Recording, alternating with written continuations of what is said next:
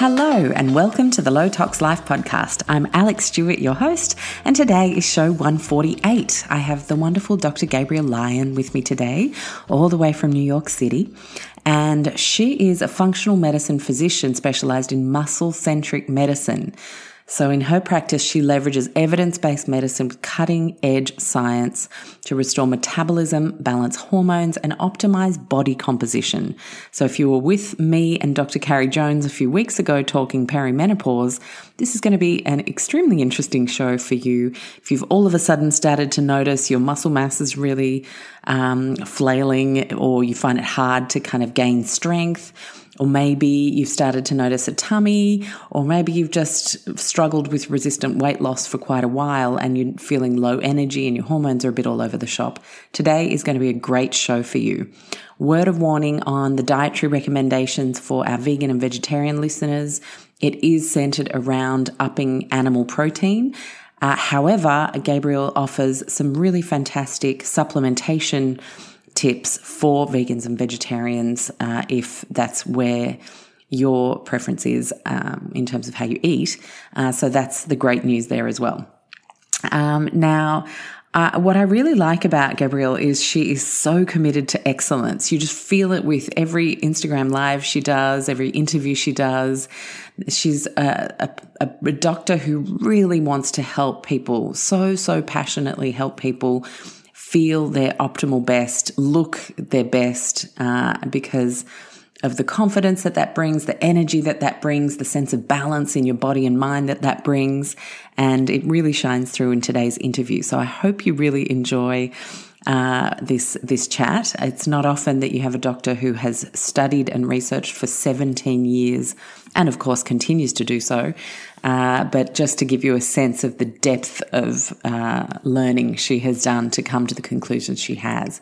So enjoy that chat. And of course, before I launch into that, I just want to remind you that we still have Biome as our wonderful show supporter this month.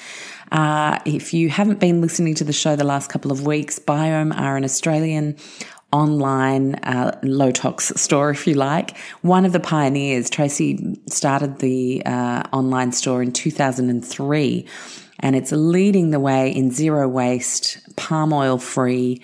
Uh, skincare, homeware, etc. And what I especially love in this age where everybody's really trying hard to reduce their plastics usage they have the broadest range of DIY uh, beauty and cleaning ingredients that I've seen. So you have a plethora of things to choose from, as well as bigger ticket items like water filters, uh, quilt covers, all that kind of stuff as well. And you're going to save 15% off in store with your code LOWTOX19. So head over to Biome, B-I-O-M-E, and uh, your offer expires 31st of August. So you've got a bit of time to plan and uh, and save up for anything that's a little bit more expensive. But 15% gets you a really good little deal when uh, things cost a little bit more. So please jump over. All the details are also in the show notes, and it doesn't include shipping or any other thing that's already on sale. So without further ado, I'm going to hook into this chat with Dr. Gabrielle Lyon. Enjoy. Hello, Gabrielle. How are you? I'm well, thank you.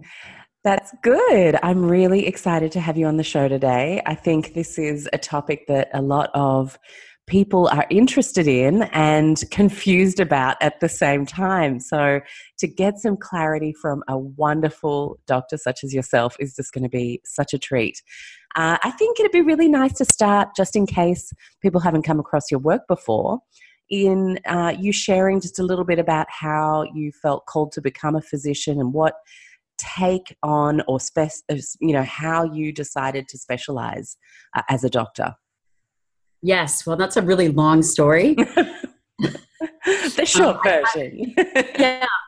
I'll give you the short version. So my godmother is one of the og's of functional medicine. Wow. Her name is Elizabeth Lipski and she wrote the book Digestive Wellness that has had multiple recopies, multiple updates, publications, yes. versions. Yeah. I moved in with her when I was 17. So I graduated high school early. I moved in with her to Kauai and I worked for room and board. Oh, that is one of the most beautiful places in the world, Kauai. Oh my gosh. Yeah. Ever. And I was exposed to a lot of patients, and she was doing, you know, she has her PhD. She was doing a lot of augmentative care in nutritional sciences. And at 17, I knew that that was going to be my trajectory. Wow. Very fortunate. So that began, I went and I did my undergraduate at the University of Illinois under Dr. Donald Layman. And that was in human nutrition, vitamin, mineral metabolism. And he happens to be one of the world leading protein experts. So that immediately changed my view and vision of what it meant to be healthy. Focused a lot on exercise and muscle tissue, menopausal women. Then I went to medical school and I did uh, two years of residency in psychiatry, three in family medicine, and then I did a fellowship. So I went then I went back to do a fellowship at WashU in St. Louis. I did that in nutritional sciences, obesity, and geriatrics. Wow! So you really you really shopped around. so well, actually, yes, it would appear that way, but actually, there's very common veins that run through all of them. Okay. And that is, yeah. So it, it's really shaped my vision of what medicine is. And it's really the concept that muscle is the largest organ in the body. It is not just this tissue for locomotion, which is what individuals always think of it as. Okay. But it is for, you know, I know that you had Dale Bredesen on the show. You know, I did a um, two year fellowship in geriatrics where part of being a fellow, you run a memory clinic. And what we knew in what we saw when we imaged brains is that the wider the waistline, the higher the BMI, the lower the brain volume. Wow. Direct correlation. Yeah. Over how many people? I mean, this was this was two years. I mean, this is multiple patients. So mm. we know that I mean I couldn't even tell you the the amount of patients that we came in contact with. But one of the things that we know, and there's a lot of data out there, is that midlife obesity leads to later life dementia. It's type 3 diabetes of the brain. So, really, all of these things, with nutrition being the foundation, muscle mass being the key of longevity, because it's the most important for body composition, then glycemic control and um, lipid oxidation, all of these things. It's really the, the foundation of your house. Yeah. Okay. So um, it, it's it's I've never really heard other people speak about this as a, an organ and i think that really is an amazing way to help us shift into seeing the importance of it because everyone protects their heart everyone protects their kidneys yeah.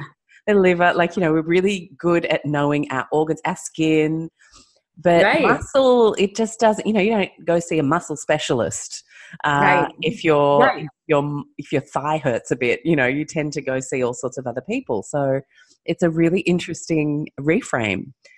Yeah, and it's the concept actually is an endocrine organ. So when you are doing activity and you're doing load based activity, say resistance training, when you contract the muscle, it secretes anti inflammatory proteins. Mm-hmm. These proteins go through the body and, and set a cascade of reactions. So yeah. it's not just this concept of locomotion, it truly is this endocrine organ that when you challenge it, it secretes things. And you what know, is it secreting? Can you dig? So it secretes something called my, yeah myokines, mm-hmm. and this is a class of uh, molecules that are, come from the muscle, and it's exactly what it sounds like. It's a myokine, and it goes to the bone and all other tissues, and it exerts an effect. Oftentimes, we think of lifting weights to protect the bone, but individuals don't ever really think about well why is that it's not actually just the mechanical process of moving the tissue it's also the process that when you contract it it does secrete things that then go as messengers to the bone to stimulate its turnover wow so this is so key as we get older because often we stop working out quite as vigorously and we stop doing um, muscle based training, you know, might play like a little bit of golf or, you know, the, the kind of older people like um, activities. But a lot of people shut down on, on heading to the gym and, and lifting weights. So you're saying we need to actually prioritize that. Yeah. And it becomes more important as you age. So when you're in your 20s, so muscle is driven by two things. It's driven by dietary protein and exercise. And when you're young, in your 20s, your body is primarily driven by these growth hormones, testosterone, insulin. There's all these these factors that drive growth. But as you age, the body, there's this natural decline in IGF 1 and testosterone, even estrogen, all these other hormones. So muscle then becomes driven by protein. So in your 20s, you can do whatever you want, you can work out however you want, and your body has much more leeway. Mm-hmm. But once you hit that turning point, if you continue to train and eat the way that you did in your 20s, the trajectory of your aging is very well mapped out and poor. Wow. So actually, when you hit that change in life, is when you have to not change in life like menopause, but I mean, when you hit around 30, or everyone says, well, in high school, I was great. You could eat whatever you want, train however you want, and you still had phenomenal results. Mm. But if individuals continue to do that, once that honeymoon phase is over, if you don't become adaptive to your internal milieu, then your decline, your body composition, you will gain weight, you'll lose muscle mass, you'll become sarcopenic, which is loss of muscle strength and function. And most devastating is the body composition aspect because then it affects everything else. Yes. Right? It affects your brain, it affects all the other tissues in the in the body. So tell the middle-aged and menopausal people out there that there's still hope. It's never too late to start working on your muscles. Let's let's just no, make sure that people know that. Yeah, absolutely. But individuals need to begin now. Yeah. And you know, then that's when protein becomes much more important and that's dietary protein because dietary protein are the building blocks for muscle tissue. Plant and animal protein are different from each other we know that as you age that you have to eat protein in discrete amounts. And what that means is in meal amounts. Yeah. So as an individual ages you get this what's called an anabolic threshold. And individuals need to have between 30 and 50 grams of protein per meal wow. which is yeah which is four to six ounces or so. Yeah. And that's not four to six ounces of food. That's four to six ounces of the actual protein, protein. content within the food. Yeah. So, what does that look like for, say, um, I don't know, let's pick me, 43 year old woman, um, and uh, quite tall, like 175 centimeters. Um, okay. I think um, slightly overweight, given I'm still going through mold illness, unfortunately, and it screwed my oh. leptin. Um, that happened to me, by the way. I oh, really did it? Oh my gosh, we can talk about that. Let's yeah. make sure we have a bit of time. 10 or 15 pounds. Wow. Yes, exactly. Yeah. I am 15 pounds overweight, so I'm 80, 83 kilos or something. Yeah. Um, I'm not sure what that is in pounds. I'm sorry, but yeah. yeah so you know, uh, I think it'd be really interesting to map out Certainly. what that looks like for me. What What is it? So for you, um, your ideal body weight in pounds is we'd have to to figure out what that is, and that's divided by two point two. Okay, so well, I can jump with the, with the calculator. Oh, you've got yours, great. okay, let's see. So you're um, 83 kilograms. Yeah. So 83 times 2.2. Whoops, wait, that's not right. So, about what is your ideal body weight? So, that's about 182 pounds. You said you're 15 pounds over. Yeah. So, so I, I, feel great when I'm about 72 kilos, like perfect size, sort of 10, 12, and just everything just works. Periods are like 28 days on the money, like mm-hmm. everything just works. So, that's maybe like 170 pounds. Yeah, gotcha. Mm-hmm. So, that would equal. So, what I would say is you should have that amount in protein. So, wow. if you feel 72 kilograms, yeah, maybe you should have um, that amount in protein. So while you are slightly overweight, do you work to the overweight weight or do you work to the no, ideal that's weight? That's a great question. So that actually becomes a little more nuanced. Mm. And the the a great baseline for all people to start with is their ideal body weight. Interesting. Cool. And then, but then you ask, do you have more protein based on where they're at now? You can. And because the lower your caloric intake goes, the higher your protein intake should be. Gotcha. That's interesting. So there's yeah. a few, I mean, you know, as you would know, as everybody does, there's always a fad going around, or there's always a, I, I wouldn't call it a fad in terms of the fact that there are always people that tend to operate beautifully on whatever the diet is that's going around, but it's not everybody, right? It never is. And right now, there are a lot of people ketoing. And right. that tends to be high fat, low carbs. And it's almost like protein just doesn't get talked about in that diet so much. That's um, true. So, protein how do you feel about something yeah. like that? Mm. Well, protein is the black sheep of the macronutrient family. Yeah, okay. It's really the black sheep because it has a face mm-hmm. and it becomes grossly emotional for people. Ah, are you talking about animal products when you talk about that? Gotcha. Mm-hmm. And that, that really skews individuals' capacity to be able to read the science and be unbiased. So uh, so, sorry, can I just stop you there, just so I'm really, really clear? so the um, the fact that protein has a face, I think that's a really interesting way to say it. And I think you know we're going to talk about the difference between plant and animal based proteins.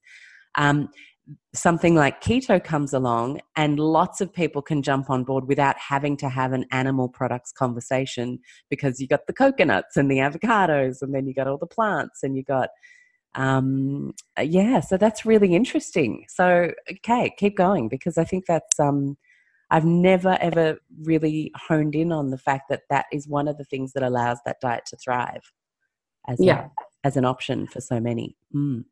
And a ketogenic diet is not a low protein diet. Mm-hmm. So individuals typically are not doing vegan keto. They're typically doing, um, you know, it's 70% fat, but it's 20% protein. Yeah. So it's not necessarily this this conceptually low. I mean, that would be considered lower protein, but you know, you do have typically animal based products in that. And what I found is so I trained in nutritional sciences for seven years. Yeah just solely nutritional science. And in my training of, you know, I did extensive postgraduate work. I've seen thousands of patients. And in that time, I can tell you from my personal experience that there are some fundamental rules that, when followed and implemented, work phenomenal across all individuals. Wow. Right? So we tend to overcomplicate things, one, because calories are not controlled for.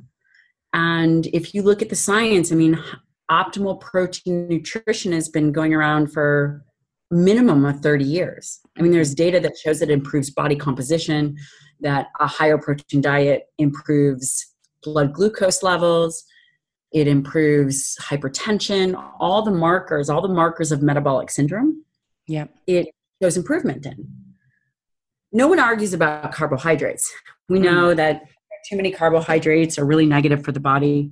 Anything over between 30 and 40 grams per meal, mm-hmm. of course, depending on your training status, really then begins to trigger insulin. Yeah. Um, a ketogenic diet can work well for a short period of time, but I mean, I've seen thousands of women, and I cannot tell you more than a handful that have done well on a ketogenic diet they have they do well for a short period of time so this brings into uh, light that it is it can be a great healing diet certainly but yeah. you're talking about short term and, and you know with nutrition and with medicine you really need to think about okay so if i execute in this way mm-hmm. and i have this fundamental behavior for a period of time what does the trajectory of my life look like yeah so the individuals that are yo-yo dieting and they're doing high fat uh, higher carbohydrate, more vegan, vegetarian, what is that aging going to look like? Mm-hmm.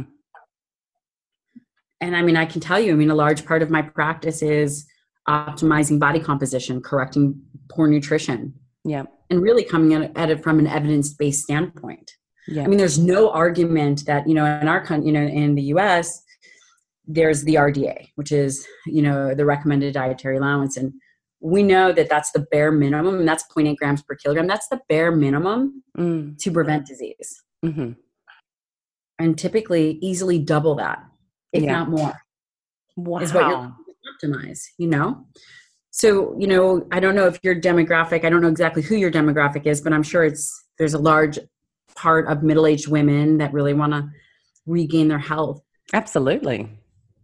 And I can tell you that really improving and increasing the protein, lean quality protein, minimizing the fat, minimizing the carbohydrates, getting calories under control will be transformative for individuals, especially as they're going through menopause, especially if they have um, hypothyroidism or thyroid issues, all of these things, Mm. because that all affects the muscle. So, thyroid is required for the muscle to activate one of the receptors, the GLUT4 receptors, to actually you know one of the reasons individuals gain weight with hypothyroid with um, hypothyroidism is they can't utilize the glucose into the muscle tissue hmm which is the primary site of glucose disposal Ah, and that's why those individuals also tire easily from Yeah. a cardio and muscular um, training exercise. that is correct Yeah. they cannot move the glucose because of the receptor the receptor requires t3 Yeah. you cannot move glucose into the cell hmm right so it becomes a, quite a challenge um, so can you imagine if you now had a higher carbohydrate diet even though you're not eating very much you still are doing yourself a massive disservice Yeah. Yeah, absolutely. It's really clear.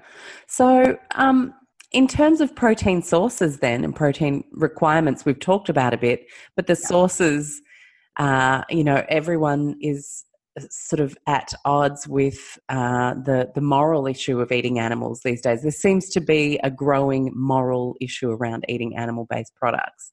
Um, I am someone who has never told anyone they have to eat a certain way. I bring just beautiful experts on who share their information, and people then create their own journeys. I'm a big believer in that. But I, I think it's really important that we understand from uh, from the evidence and from someone such as yourself who has trained in nutrition for so many years and who Yeah. is across all the research. Uh, what is what are the fundamental differences between the proteins in the land of plants and the proteins in the land of meats? uh, very important so just from a very basic level plants make the proteins required for plants to thrive Mhm. and animals make the proteins required for animals to thrive. And the constitution of each tissue is totally different. Mhm. While they're all made of protein, there's something called amino acids, which Yeah. are the building blocks. And in particular, there's essential and non essential. When it comes to muscle tissue and it comes to human needs, they require branched chain amino acids branched chain amino acids are notoriously low in plant based proteins. Mhm. You need the branched chain amino acids to stimulate muscle protein synthesis. I'll give you an example. It's something called the leucine threshold. And I don't need to get too into the science because then we begin to lose people and and um, becomes ineffective in communication for them. So the concept of a leucine threshold is that there's a requirement of branched chain amino acids, and in particular, this leucine amino acid, which is required in a bolus amount, right? Eating a meal that is high enough in protein, which is about 30 to 50 grams, to trigger this process of muscle protein synthesis. You care about the muscle protein synthesis because that, in and of itself, is what allows the tissue to build and repair. So, if you were to just look at plant based proteins, if you took quinoa, so people say there's protein in quinoa, there is. There is a, it takes about four to six cups of quinoa to reach a one three ounce chicken breast in the amino acid profile. Wow. Okay. That's a lot of quinoa. Yeah. And so it's because it's much more deficient in this amino acid leucine. hmm soy protein, wheat protein, it takes about, you know, 35 to say 45% more protein that you would have to consume and you'd have to increase your calorie load to just get the correct amount of protein at one time. hmm And, and that's a lot. That's tremendous. And because you're pushing up carbs as well when you're eating six exactly six exactly. cups of quinoa. Yeah, I mean, like a, a thousand calories. yeah. Wow. You know? Um, so it becomes substantial. Yeah, very substantial. Right. So when you look at the back of a label and it says that it has plant protein, you typically cut it around it, cut it about in half. hmm So if you pick up a hemp protein shake and it says it has 20 grams of protein, it's safe to say the usable amount of protein in that that the body will see and utilize is 10.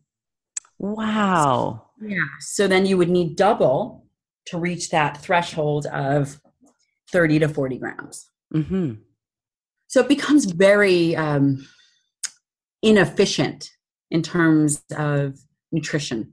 Gotcha. And so, what can we do for our vegetarian and vegan listeners who do have the moral, they just Yeah. can't, right? And that is completely understandable. We can't Totally. change that about people. So, how do we best look after those people when they walk through your door? What do you do? I typically give them, I recommend that they take a branched chain amino acid with their lower source of protein. Yeah. and we really manage the carbohydrates. So, for example, if an individual is going to have tofu, I'll have them do one scoop of branched chain amino acids Mhm. with that meal. Or if people tend to eat more pescatarian, if they have a small amount of fish, say two ounces, I'll give them a scoop of branched chains to then bring up that what the body essentially quote would see as protein by adding those branched chain amino acids. Gotcha. So that's, That's great. There is a solution for Yeah. people. And then You- for the those of us who are omnivores, then we focus on ethical, organic, and organically fed. If it's um, chicken and pork, uh, which is key, because often free range is one of the labels that gets tossed around. But then you find out they're eating GMO soy, and that's not ideal. Um, Yeah. uh, but you know it, i would eat that over eating a whole bunch of carbohydrates you know you really have to decide kind of where your threshold Yeah. for malleability is yeah, you know or flexibility in Yes. terms of um, of what's available around you. yeah, and- metabolic flexibility Yeah, gotcha. And and it really does, you know, it's like when you're traveling, it comes down to you make the the best of a bad situation of choices Right. sometimes, and Yeah. and you just go, you know what, I do great most of the time. Uh, Right. Someone freaked out that I ordered um, chicken because I've openly said that I often um, don't eat um, meat if I don't know where it comes from because I'm staunchly ethical and environmental. So uh, if I'm traveling sometimes and I can't get to a Whole Foods or you know and, and get a, d- a decent source of um, animal protein from a respectable farm, then I, I tend to uh, eat vegetarian for a couple of days. And um, and they were upset with me for eating chicken, but I'm gluten free, and it was literally the only thing on the menu that I could eat. right And, you know, I think we all have to be a little bit kinder to each other when we are making those difficult choices, when we're out of our natural sourcing habitat. I think it's, uh, it just seemed like an important time to mention the word uh, kindness. Yeah. Um, it's very, it's a very personal decision yeah.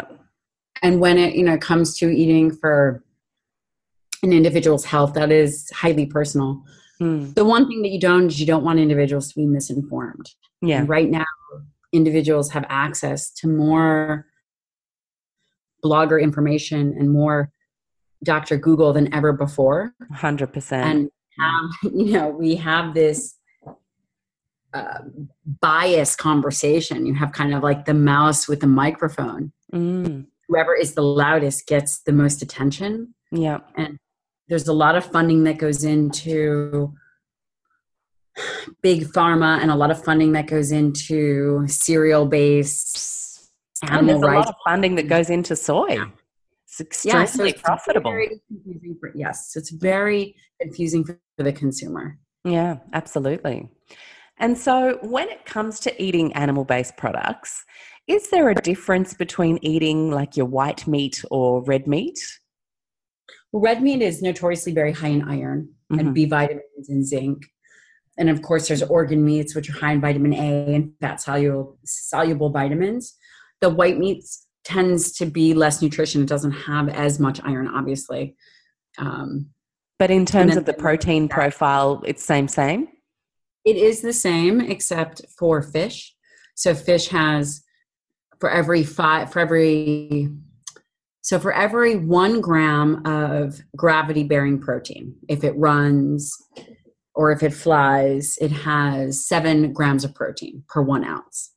If it's fish if it swims and it's not gravity bearing it has um, for every one gram of protein has five ounces. Wow. is sorry it's five grams of protein for every one ounce okay gotcha so it's a little less interesting it's a little less yeah. So that's why when you're a pescatarian, uh, you would go with the branched chain amino acid supplementation. Yeah, yeah interesting. Because otherwise, it's really challenging to eat that much more fish. Mm-hmm. And are you allowed to share a particular brand? I just know we're going to get questions in the show notes. Where do I get the best branched chain amino acids? Are the branched chain amino acids are pretty standard across the board. Does, okay, gotcha. No one fancy. You know, you just need something that is you know, non fancy. In my practice, I use um, Pure Encapsulations, mm-hmm. Douglas Labs, whatever the clean. It's just clean, basic branched chain amino acid. It's not. They don't need anything super special. Yeah. Yeah. Okay. Great. Um, and another point of confusion around protein um, when we're told, you know, X amount of grams of protein per meal, and, and you've covered what that looks like. Um, but then yeah. somewhere else, we might be told to moderate our protein because excess protein gets converted to sugars, then turns into fat, or you too much protein is hard on the kidneys. Can we dispel yeah. a few protein myths, yeah. Doc? Absolutely. and I might just remind everybody that we're talking to a doctor who has trained in nutritional science. Yes. So there's um, recent meta-analysis that have come out, which is collecting a whole bunch of data from studies. Yep and uh, especially when it comes to protein and glomerular filtration rate, which mm-hmm. is the capacity of the kidneys to work. And we know actually that it improves kidney function. So a higher protein diet actually improves the efficiency of kidneys. Wow. Okay, great. That's one myth busted. Mm-hmm. the, other, the other thing is that a long time ago, people said that there was um, protein was bad for the bones, right? Remember that one? Everyone mm-hmm. talked about yep. So actually what the data actually shows is that you have more calcium secretion because you have more calcium absorption. Mm-hmm. It actually improves calcium absorption. And in fact, there's data that supports, and this is very well known now, is that actually bone is made of protein. So those with higher right. protein have better bone density. Interesting. Oh, I'm so telling my mum that one her bone oh, density is on the slightly lower side.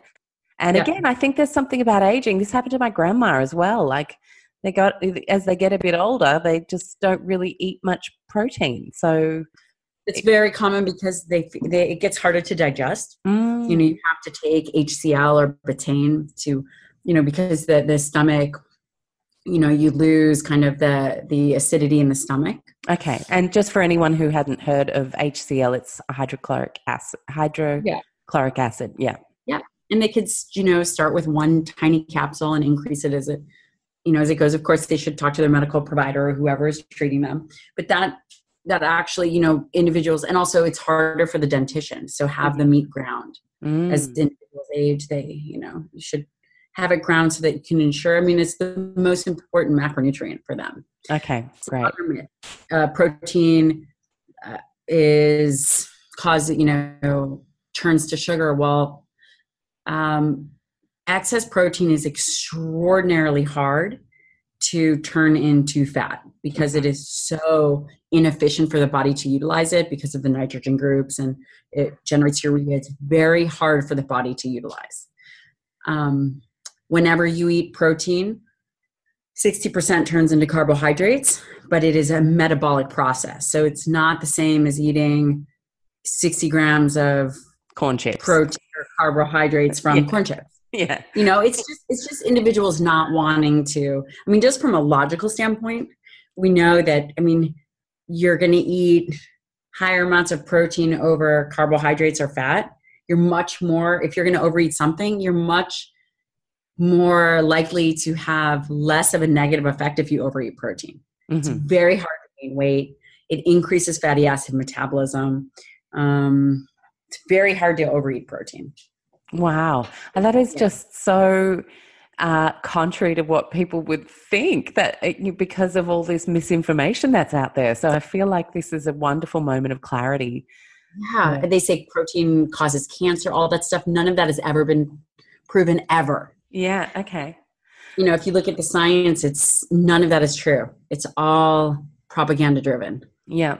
And you are literally, Gabrielle, one of the healthiest people looking people I've ever seen in my life. so I'm totally taking your advice. um, you know, um, my, my patients have are their lives transform. Yeah. You know, we lower inflammation, we really correct their nutrition. I've had former vegans and vegetarians come into my practice. I mean, the success rate for my patients is 98%. I mean, wow. they, their lives absolutely turn around you know, I use the best of functional medicine with the best of Western. I do use medications. I use whatever. I, I treat the equivalent to the severity of the illness. Yeah. So it's you know I think that's very important. You can't Absolutely, you have to meet people where they're at. Yeah, and if, if you know an individual tells me that they've been sick or overweight for ten years, there's no herbal remedy that is going to improve that. Right. So the the sick and overweight for ten years, what uh, have you got someone in mind when you were saying that? Like, I mean, the treatment has to match the severity of the challenge that they're going through. Yeah, gotcha. They have to be in line. Mm. You know, you have to really take a look at who the individual is, and it has to match up. Yeah, absolutely. You know, for example, you were talking about mold. So mold is a really tricky thing. You know, and uh, you know, having experienced it myself, is I wouldn't have been able to deal with that just through doing natural things. It took cholestyramine and yeah, me too. taking thyroid, right? Taking thyroid, balancing your thyroid, doing, you know, taking hormone replacement, doing whatever I needed to do to bring my body up into balance because I'd been living in mold for two years. Mm. You know? Yeah, I know. And uh, and so that's interesting that you took um, uh, hormone balancing therapy. What did that look like for you, and how long for? I took it for probably around six months and it was estrogen, progesterone. Yeah. Uh, required thyroid. I mean, mold was it was really hard on my system. You know, I live in the middle of New York City, and I was in a water damaged building. Mm, same in Sydney. Same, same. And uh, and it was one of those. A lot of people are like, "But how did you how did you not see it earlier?" Because we were in there for eight years um, which is why my recovery is taking uh, a couple of years. Uh, and I, I, knew that going in. It's, you know, however long you're in somewhere, it takes you a little bit longer to get out. And, um, and, uh, and it wasn't one of those houses where, um, you walk into the apartment like with the TV cameras to do a mold expose because there's black mold everywhere. It wasn't like mm, that at right. all. It was. Um, it turned out it was um, in the walls and because I'm such a stickler for building biology and we always have dehumidifiers on and things like that, it never came through. But it was oh permeating gosh. the contents of our house through the dust and other ways of transportation and under the carpet. And uh, and it wasn't until I got really sick, like twitching, tremor, uh, ectopic beats, some really really scary stuff that uh, that all, was all finally triggered by um, an anesthesia that I had for a blocked tear duct that I had, which of course was because of the mold, and I didn't even need the surgery. So all of these crazy things that started to line up. Um, and uh, and yeah, you, are damn straight. I took medication, of course. Yeah. like you're not going right. to ignore the magic of Western medicine when it's most needed for your SOS plan while you create Absolutely. your long game. I think that is really important that we remember that. Yeah, mm. I think that that's really wise, and having you know because you've gone through it, it allows you a capacity to help a lot more people. That's right. It, which is always interesting. Yeah, it is interesting. And I like that you use the word interesting because I feel like sometimes in the world of health, people almost feel like they need to be sick to then have something to share with people. And I'm a firm believer that you can lead from a place of abundant health. Totally. And, uh, and I very much uh, um, look forward to feeling freaking fantastic again. Um, and I'm nearly there. Um, Amazing. Uh, but uh, but I think uh, it's really important that when we are unwell, we recognise the gift that presents itself to be able to help a lot of people if it does come up. And uh, and Yeah. boy, has it helped a lot of people. So I feel very grateful for that. Yeah, Mm. I'm sure they do too. Yeah, I know. We've had lots of hugs and lots of emotional um, moments around the book tour last year. It was just, you know, when people are just so sick and they never get to find out because it's not a recognized illness, right? For you guys either. It's still a little bit, you know, you, you really have to be in the world of at least functional to kind of admit that Yeah. it's a disease. And it's challenging because, you know, what I've found is that it usually coincides with then hormonal changes and all kinds of things. And Mm. that becomes challenging to tease out. Yeah. And you know, something just completely uh, off topic, but you'll find this really interesting. I was at a climate change training with Al Gore and his team last week. And, uh, and so since 1980, the humidity in the world, especially in coastal areas, so Manhattan, Sydney, hello, has gone Mm. up 5%. So think about that from a fungal growth perspective of mold. Um, And so climate change could actually be one of the major contributors of mold illness. Uh, and I had never really thought about it that way because, you know, you see climate change as an environmental thing and you see illness as a, as a medical thing. But the, the worlds are coinciding um, because things like dengue fever are coming back and ticks are proliferating everywhere. And, uh, and I had never really thought about the climate and medicine having such a direct link, but they do. So That's interesting. Actually, I haven't thought about that. So, Mm. Yeah, so we've all got to become climate change advocates. That's the that's the bottom line there. Um, okay, so I would love to. Are there any before I move on to my next question? Are there any other myths? Like I, I'm thinking, um, being a vegetarian makes you live longer.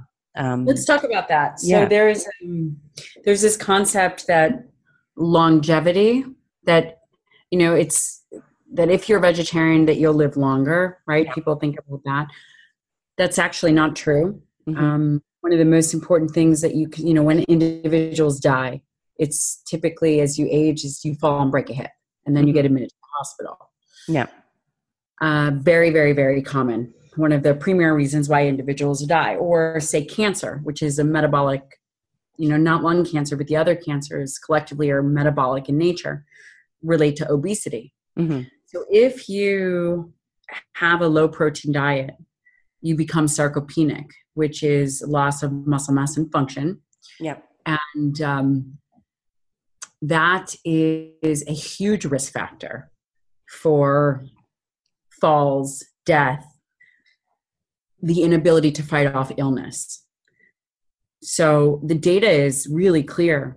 The, it's the emotional conversations that happen that really sway the topic yeah, but um, absolutely not. We know that higher protein, especially as you age, protects bones, protects muscle, protects the brain Mm. because it improves body composition, and that's that's not even an opinion. So that is well documented. And in fact, when people say, "Well, protein causes cancer," well, actually, the studies.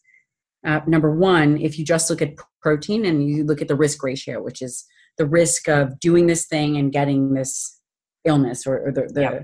connection. So smoking in cancer is 12. So anything above two is considered relevant. The risk ratio of eating protein and getting cancer is 1.1. Oh wow, So, I mean, you know, if it were true, then I think the data would support that it was true, and it's not. Yeah. And I often So- think when you look at the studies um, and and you dig a little bit deeper, and uh, I love Chris Kresser's ability to dig through research. I think he has a real gift um, in this space, and uh, you start to see that um, it's not just protein eaters or animal meat eaters that they're including in there, um, but they're including people who eat like hot dog burger buns three times a day and you know Yeah. junk uh, junk meat Right. and uh, and you know you got to you got to really open your mind to realizing that this is uh, how data is often built and to get to the real data it sounds like um, uh, you know you you the risk factor data and science is a much more accurate um, place to be looking than big broad epidemiological studies. No right? We know epidemiological study is junk and it's yeah. poorly done and recall data and, and yeah that, that's not anyone who's been in the science just feels that that's not even yeah that's not what you guys look at. No. No. Um so yeah so protein and cancer that there's never been a correlation. Mm-hmm. um when in fact the opposite is true. We know that it's very protective against so many many things. Yeah. Um other myths that i can think of? No that's those are probably the big ones. Um what about um do you have an opinion on soy tofu tempeh? Uh, is it something we can eat abundantly? Does it affect women differently to men I think it depends. On a whole bunch around yeah. soy. I think that the answer is probably somewhere in the middle. Yeah. Okay. Particularly at this point, I think that we don't know exactly what enzymes are required to metabolize the the byproducts and mm-hmm. individuals variability for everybody and i think that that's really where we're looking at um, benefits versus risk so okay. the answer to that would be i, I don't know mm-hmm. but i think probably somewhere in the middle okay Gotcha. And um, how about let's move on then to the best ways to grow muscle. So obviously, we get our protein content in check uh, and yeah. in line with our ideal weight. I really liked um, that little nugget. That's great. Uh, it is, is it seems like guys can do like three sit-ups and and start mm. growing a six-pack and women yes. have to freaking so annoying a thousand weights Gosh any shortcuts, any tips for maximization for us? Yes. Well, number one, you never want to utilize a shortcut because mm-hmm. shortcuts mm-hmm. are never real. oh, sorry. Okay. Yep.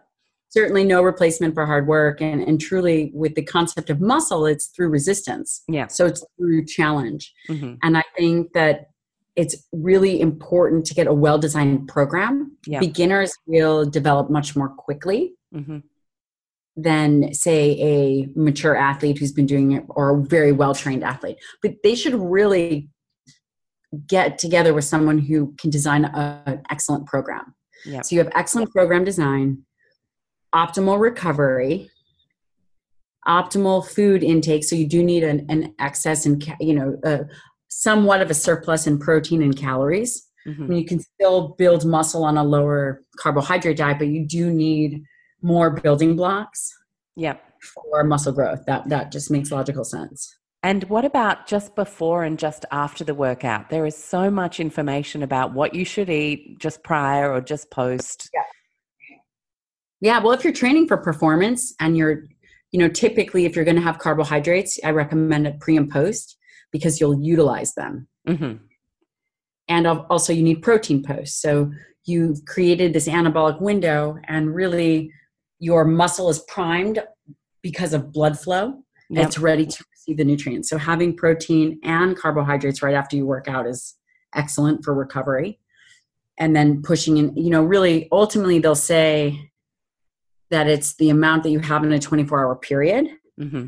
but if you can have it after training and we know that it's given in discrete meals that would be optimal Okay, gotcha. And for you personally, what would you eat after a workout then? What does it look like? Pre or post pregnancy? uh, yeah, because you got two humans going on in, your I do. right now. So, so pre pregnancy, I typically didn't have a lot of carbohydrates. My diet was very high in protein.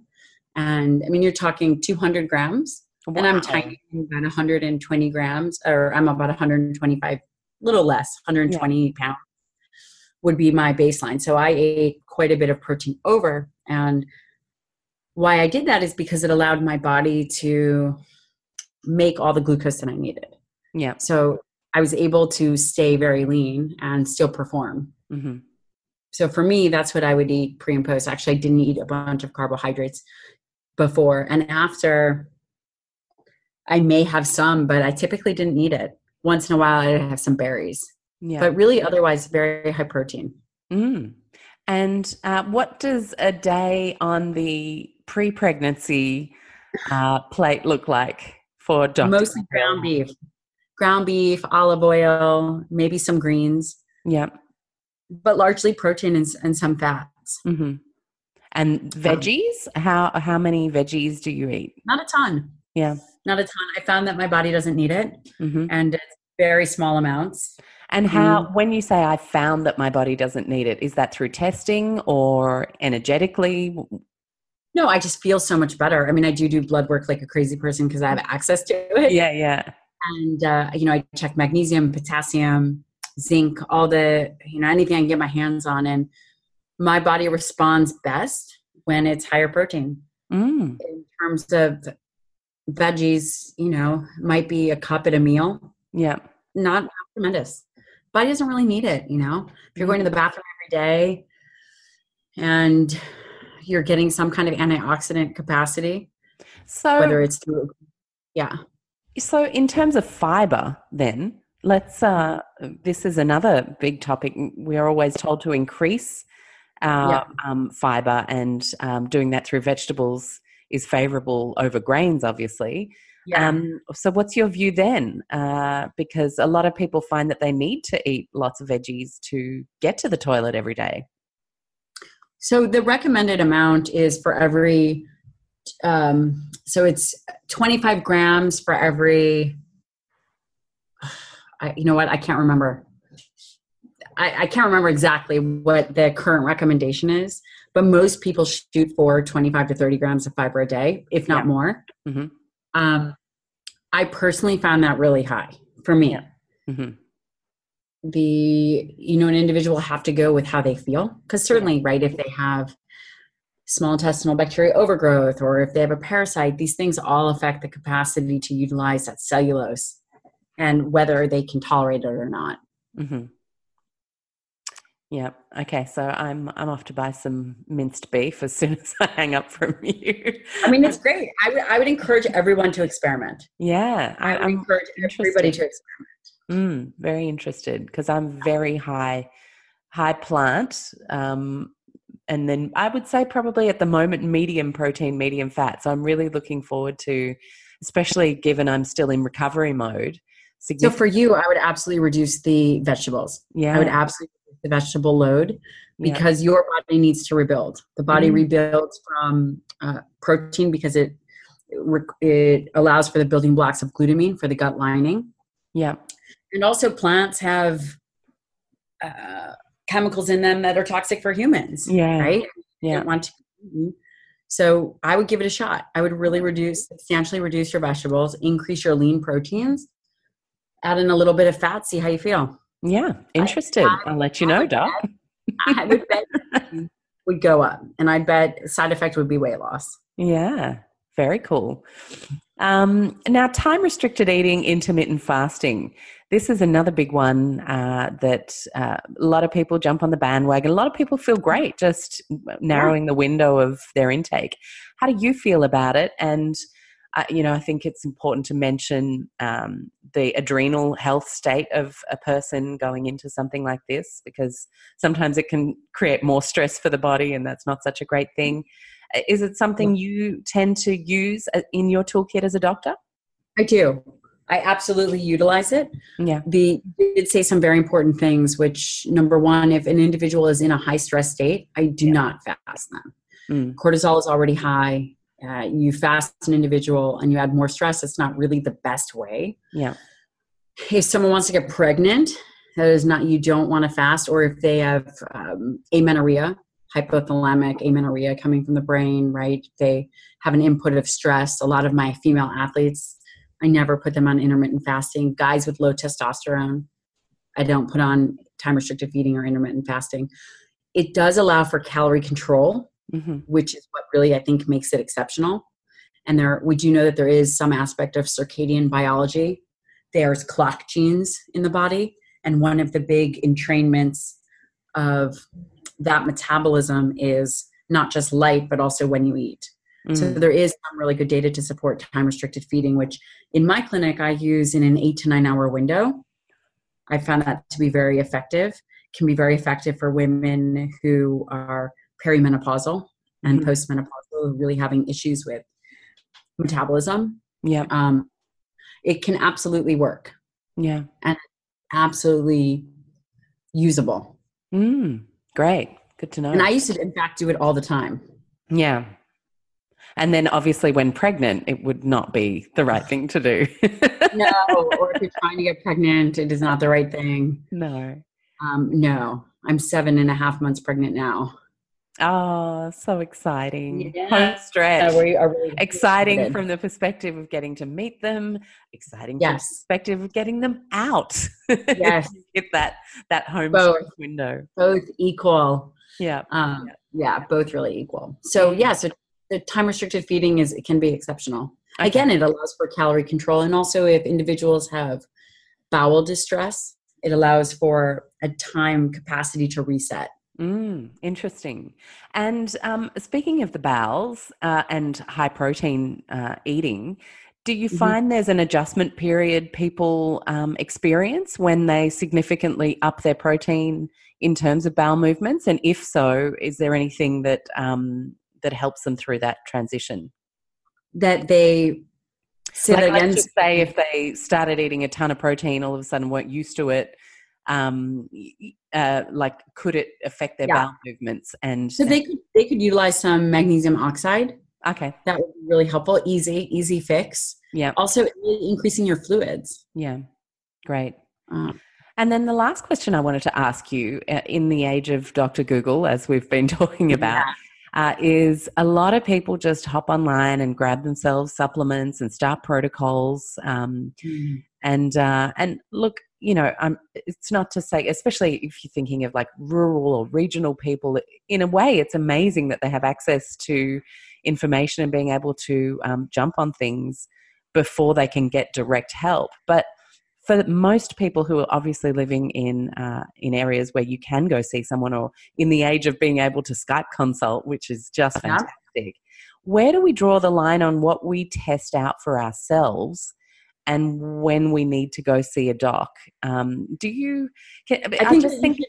Yeah, I think that's a really good, um, a really good point. I think a well-informed individual consumer of healthcare is Yeah. smart, Yeah, but it doesn't replace being and seeing an expert ever.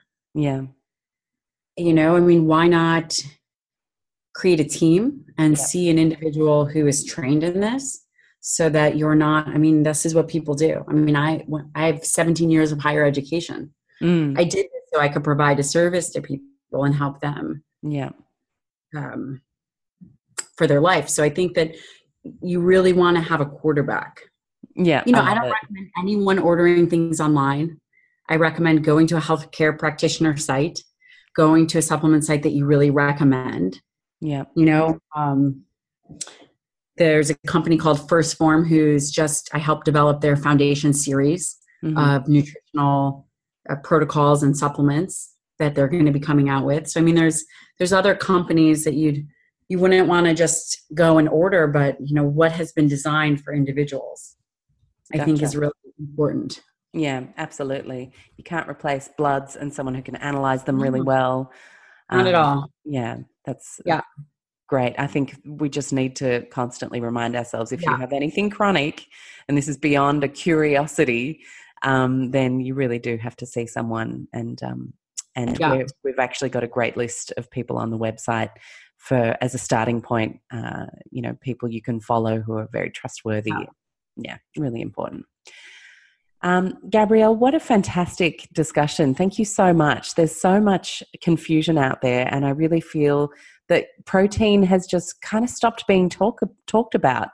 Uh, Yeah. and, and it's uh, it can have devastating effects. So to be able to have you on the show and really put it back in the forefront of people's minds as a priority uh, dietarily is is so wonderful. So I want to thank you for your time with us today, and uh, and um, I- we've got everything on the show notes as to how people can connect with your work.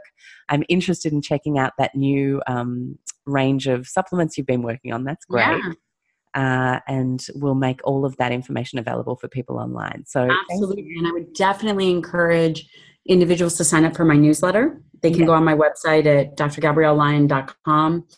Um, I put out a weekly newsletter that puts some of the research and the cases in the clinic that I'm working on or products that I'm trying.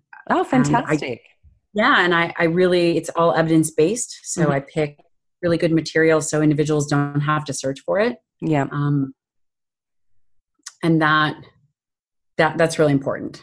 Yeah, So it is really important. And then on my Instagram, I'm very active at drgabriellelyon.com You or are. Dr. Gabrielle Lyon. Yeah. You are, and very generous with what you share there. So we appreciate it, and uh, and I'll speak to you soon. Good luck with the baby. Thank you so much for having me. Thank you.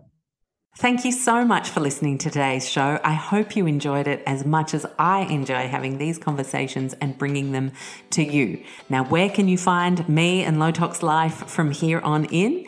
Well, you've obviously got lowtoxlife.com, and there we have everything beautifully organized into food, home, body, and mind topics, as well as kids, and a whole bunch of free downloadables and resources to help you inspire you to take community action. And there's amazing A to Z recipes there if you're ever getting a little bit stale in the kitchen, and a whole bunch of articles that I've written. You can also find me on Instagram at lowtoxlife and also on Facebook by a page the same name. I make everything super easy, Low Tox Life, you can find it really, really simply. Thank you so much to everybody who leaves a five star review over on Stitcher or iTunes or wherever it is that you tune into the show. And also to let you know that you can join us on Patreon, P A T R E O N dot com forward slash Low Tox Life and come join the private Low Tox Life Club. In there, over time, more and more cool stuff is about to be added. It's a place where we can continue the conversations, chat about the weekly show. You're going to get bonus Q&A and all sorts of things over time. I explain everything over on Patreon, so I encourage you to check that out. And in the meantime, I'll see you next week.